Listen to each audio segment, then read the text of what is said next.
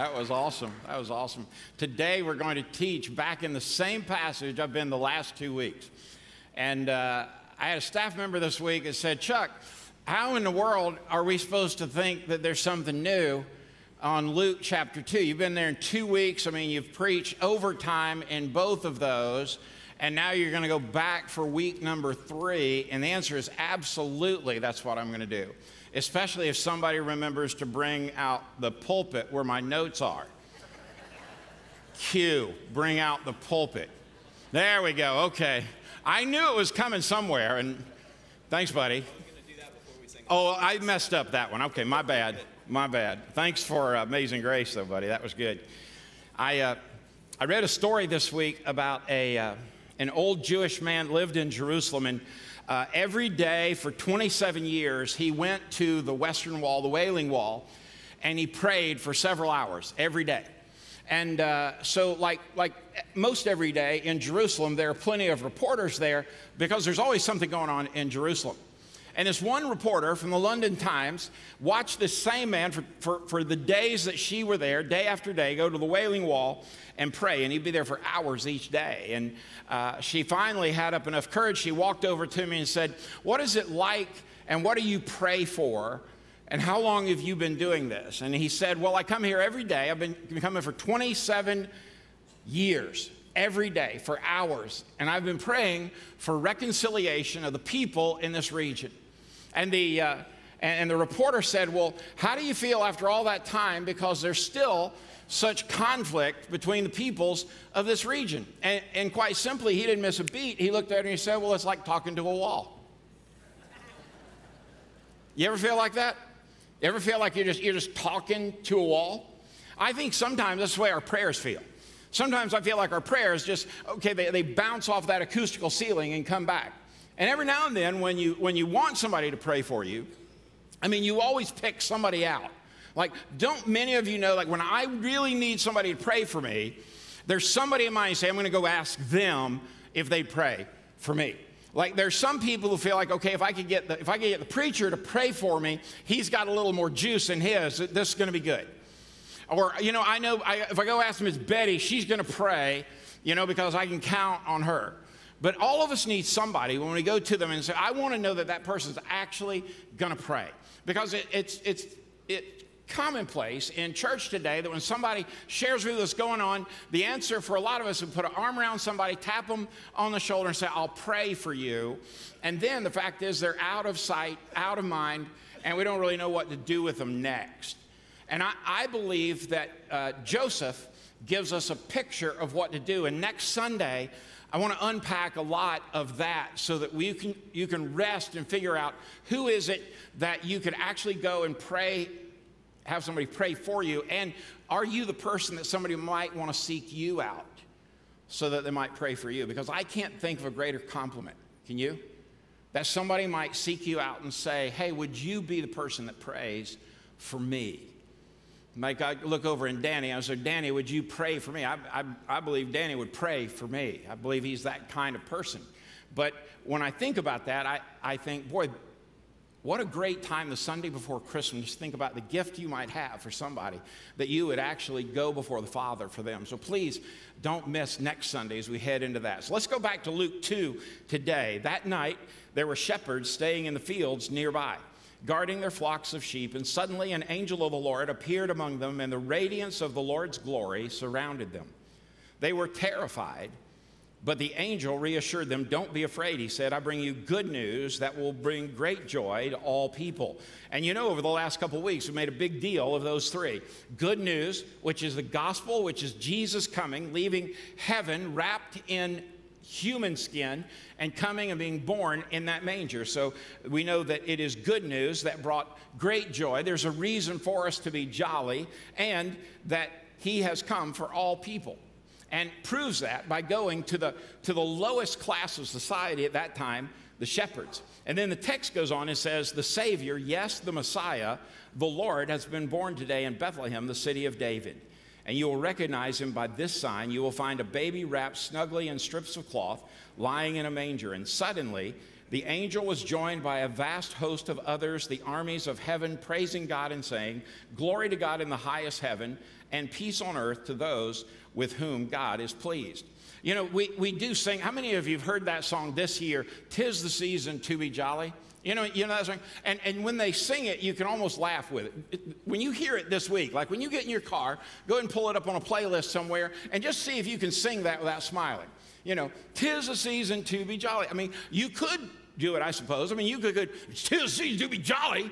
I mean, you could go at it that route. And don't you know people that have been that way this week? Everywhere I go, I hear people say, Tis the season to be jolly. I got to put up all this junk. And, I mean, how many of you had a blessed time putting up your tree this year? Okay, how many of you say, what a pain in the neck it is to fool the Christmas tree? Okay, so like we went and got our first tree right? So we go to this lot. We're trying to support this, this group, and I buy a tree, and it looks good on the lot. And I'm thinking, whatever, you know, buy the tree, pay the dude, throw it back of the truck, haul it in. And, you know, it's all, always awesome here in Georgia when you do a tree because outside it's like 40 degrees and the wind's blowing and there's mist, you know, and that'll bless you. And then you go inside and the heat is up, so you're, you're dressed you know, for the outside, you go inside and it's set at 70. So then I start sweating like a pig, and then I try to put it inside the, the stand, and then I realize, oh man, I don't have a stand big enough for this tree because the, the stump on this tree goes just like this. And so Jen is like, you got to get the tree done before you go. You're going to be gone for, you know, okay, got to, I put it down, and I can't get this thing to stop leaning to save my life.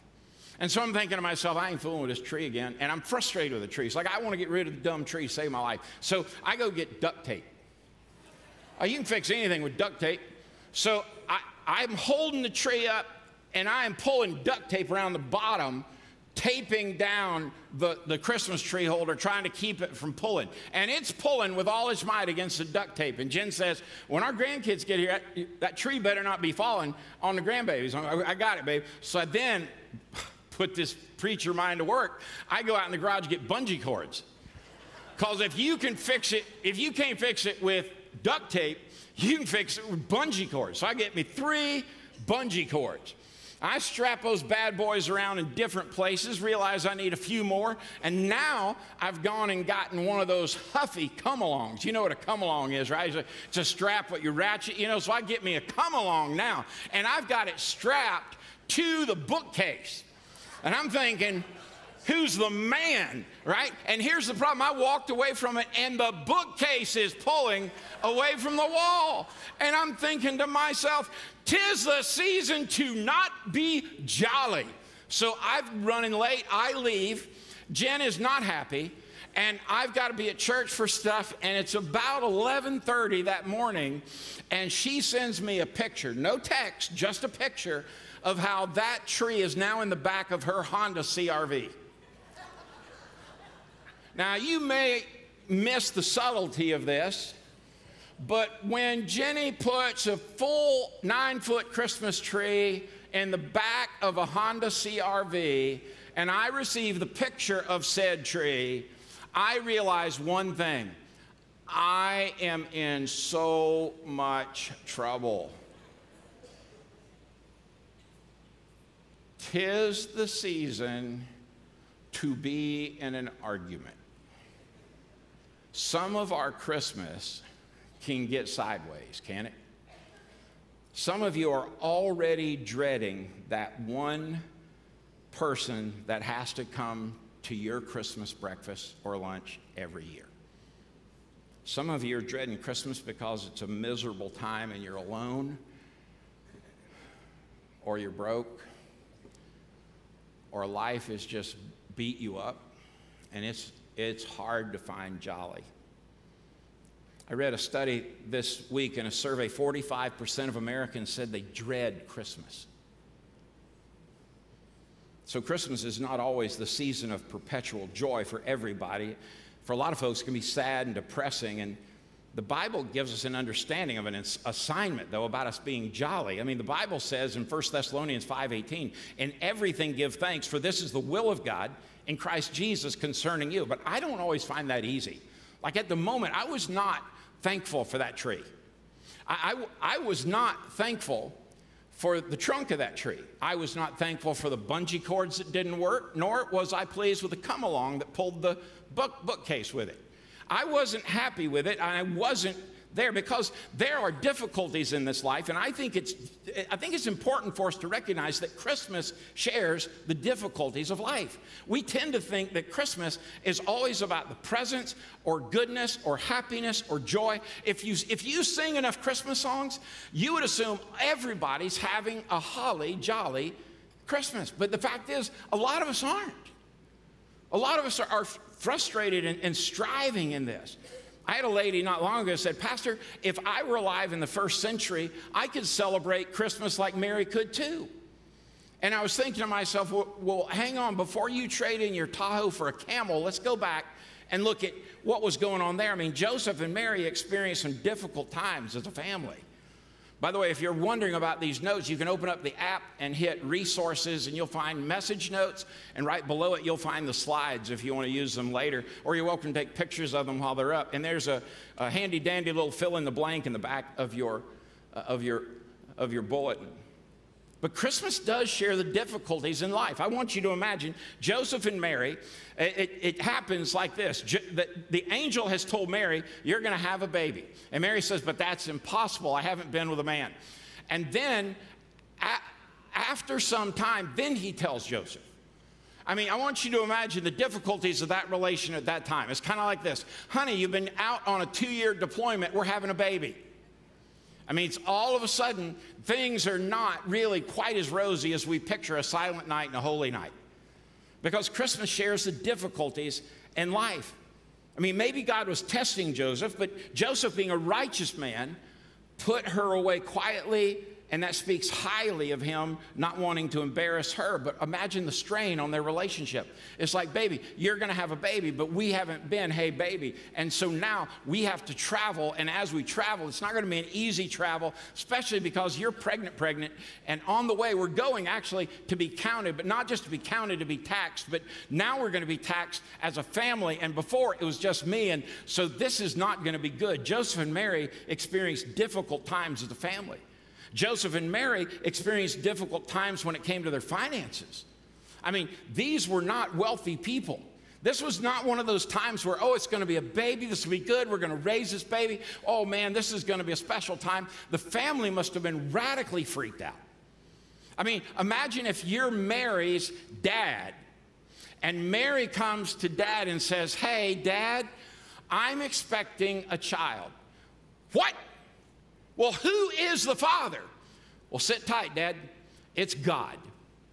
Now, if you're that dad, how are you, how are you handling the holidays? Is it a holly and a jolly time for you? I mean, seriously, when I look at this, I realize they had a difficult time in finances. They had a difficult time as a family, and I believe they had difficult times of frustration. They had to have had times, they had to deal with fear, they had to deal with loneliness, they had to deal with worry and rejection they had to deal with uh, an entire world that couldn't comprehend how could a virgin give birth to God's son. Karl Barth, an, an, an old timer uh, theologian, referred to the incarnation of God as he put on human skin and came as Emmanuel, God with us. He said, This is the impossible possibility. What a great statement. It's the impossible possibility that God would step out of heaven and come, and yet be in the difficulties of our life. There was a, a mom, and you could tell she was wearing uh, thin cotton clothes. It didn't have much thread left to it. And the shoes had gotten pretty beat up, and she was holding the hand of her little daughter. And the little daughter, you could tell the toes were worn out of those little kids' T shoes and, uh, and those tennis shoes, and, and her clothes were pretty rough. And you could tell they hadn't had a bath in a few days, and they needed a hot meal. And they stood outside of this department store, and as, the, as they looked into the beautiful window in that department store, they saw a manger scene and thought, what a beautiful thing because the gold was there and, and the gifts were there. And Mary, as we portray her, was looking radiant and beautiful, and she had lipstick and makeup on, and she had her lashes done, and even her brows had got an uplift, and everything was just right. And that little girl, squeezing her mom's hand, said, You know what? I bet Mary didn't have a hard time at Christmas like us, Mama. Listen, folks, let us understand what Christmas is about.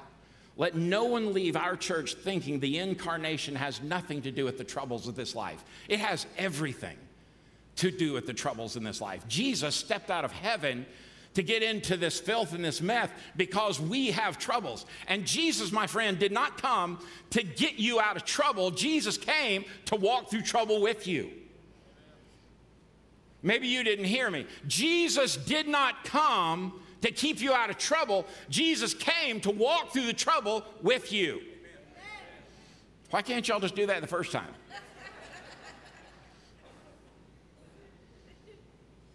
Christmas shares the difficulties of life, but listen to me, friend. Christmas shares the declarations of life. I mean, Christmas shouts loud and clear. The shepherds heard the declaration of hope. Fear not, I bring you good news. I mean, we could use a little good news, couldn't we? I mean, my stars, turn on any news channel you want, and you would think the sky is falling. And in the middle of this, Jesus came with a declaration of hope. The shepherds heard the declaration of hope, but listen to me. They heard the declaration of forgiveness. A Savior is born. For who? For all people. What will He save us from? He will save us from our sin. The question I'd have for you is Have you heard and have you accepted, have you acted on this declaration of hope and forgiveness? You see, Jesus came because we needed a Savior. And by the way, He didn't come just for people in the first century, He came to split time in half that we might have forgiveness for our sin. That same Jesus who sits by the right hand of God the Father today wants to give you his Christmas gift of his Holy Spirit. And he gives that to you freely when we trust him by faith. Because Christmas shares in the declaration of life. The single greatest declaration of all time sounded just like this if you want to, you can call on the name of the Lord and be saved. And you can say, well, Chuck, I don't know how to do that. That sounds like such a church term. Call on the name of the Lord. Well, now watch this. Stick with me here for just a second.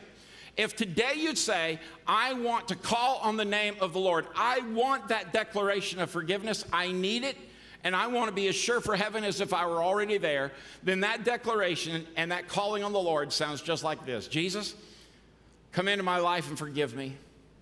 I've made a mess. I want to live for you. I want my life to turn around and follow you. Thanks for dying for me, for raising from the dead for me, to pay for my sin. And friend, if that's the desire of your heart, I promise you, when you say that within your heart and you mean it with all of your being, the God of all creation reaches down into your soul, gives you a new heart, and implants into you the spirit of the great forgiver, Jesus the Lord. Now, we may celebrate him this season as the baby that came, but you can celebrate him today as the Spirit of God as it indwells your soul and your heart and gives you direction and peace. Because Christmas declares the declarations, the beautiful declarations of life. The shepherds heard the declaration of hope, they heard the declaration of forgiveness, but they also could have a meaningful relationship with God. I love this. The shepherds heard that they could enter into a meaningful relationship with the Creator.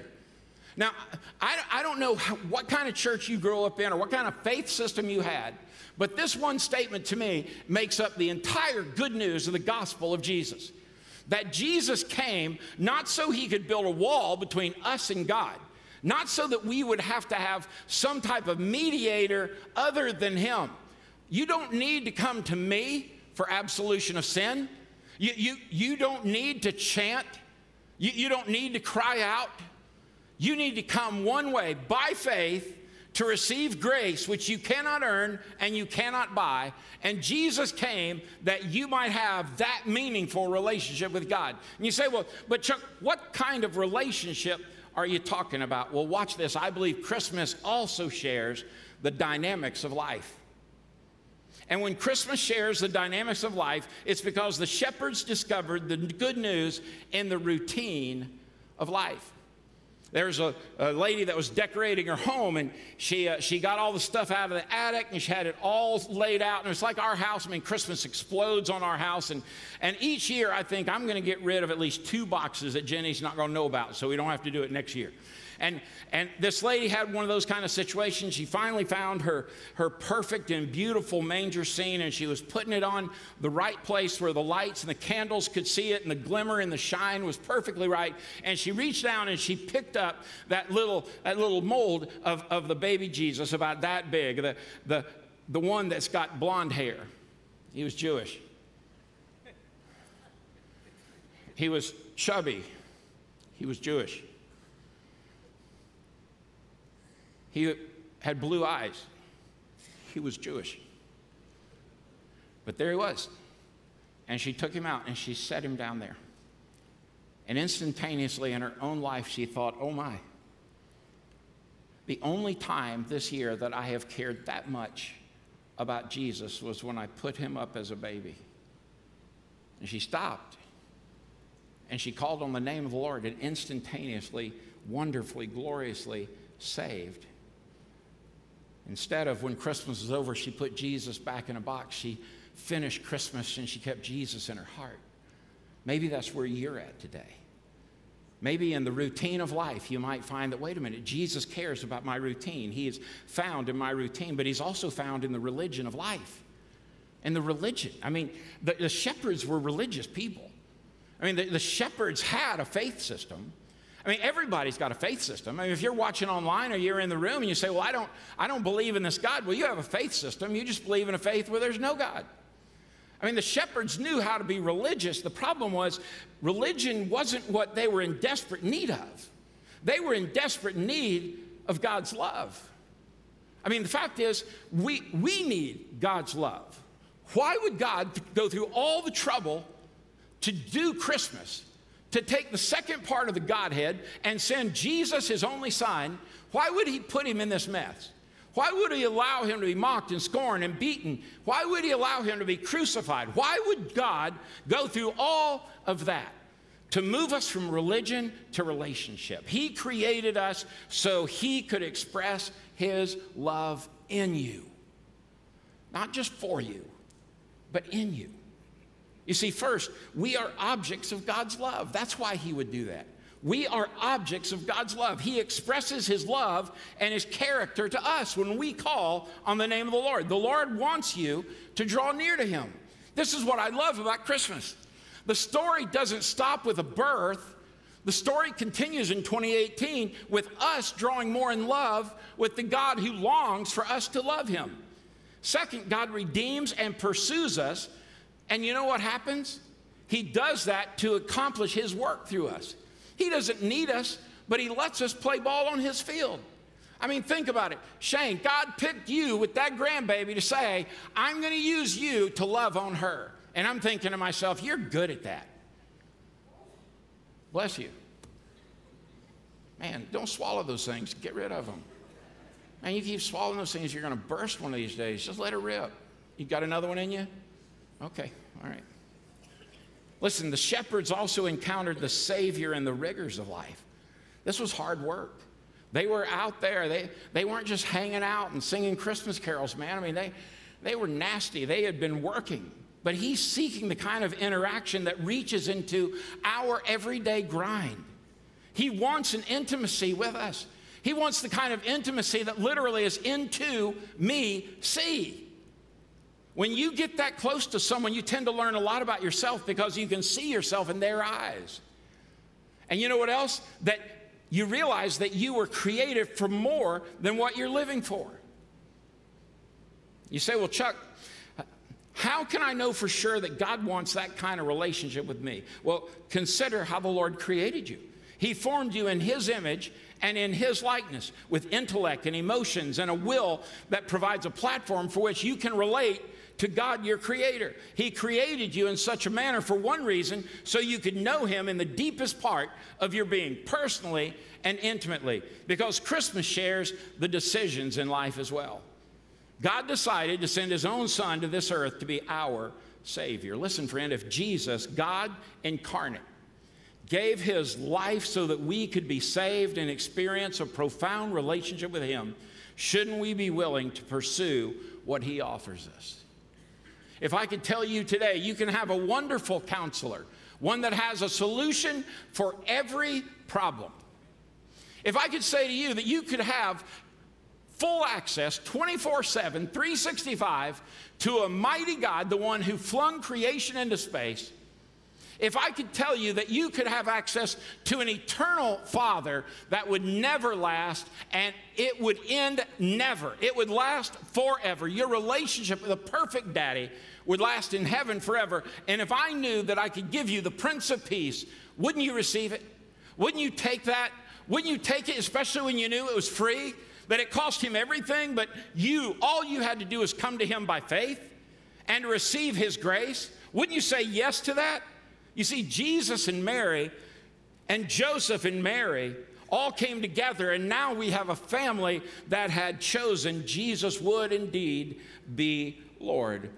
Listen to me, friend, it was a decision.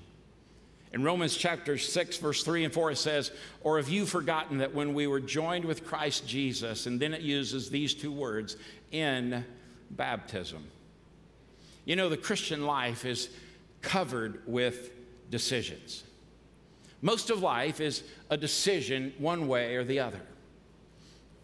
And for many of you, you, over the past few weeks, we've had dozens of people that would stand up or raise their hand and say, I'm in. I want Jesus. I, I've called on his name with you, Chuck. I'm ready. Then that decision might be, but I want to follow Jesus and believer's baptism, like this precious little girl was earlier today. And we'll say, Well, Chuck, I, uh, crowds, they, they scare me.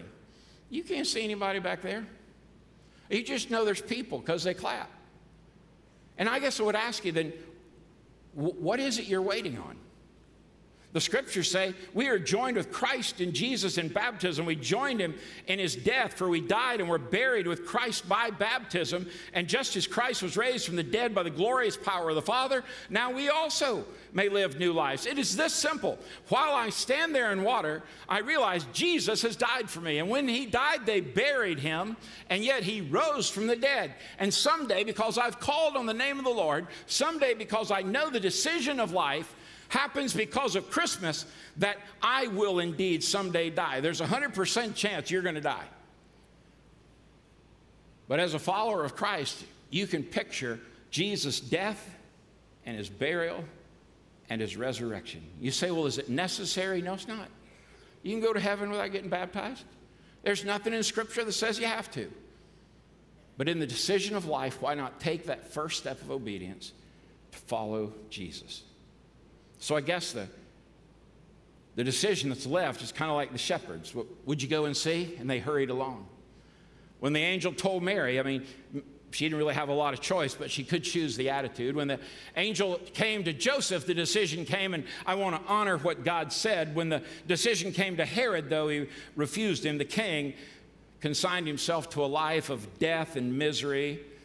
The innkeeper, well, he was too busy with the affairs of business and finance, but what will you do with Jesus in the decisions of life? When Christmas becomes a part of the decision in your life, like right now, so, friend, if you want to be loved and respected, if you long to feel security and peace and acceptance, if you want your life to mean something important and feel you're truly making a difference, if you yearn to understand why you were created and fulfill your purpose, if you desire to experience true power and strength in this life, then set yourself to knowing God in the most profound and intimate way that He created you and saved you to experience. But don't Wait, Christmas has come for you. Let's pray.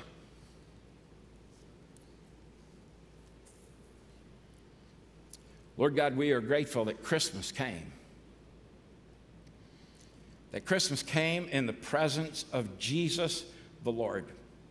And God, I cannot help but believe that there are people online, there are people on Facebook, there are people in this room Lord, I believe there'll be people that will listen to this over the next week or two.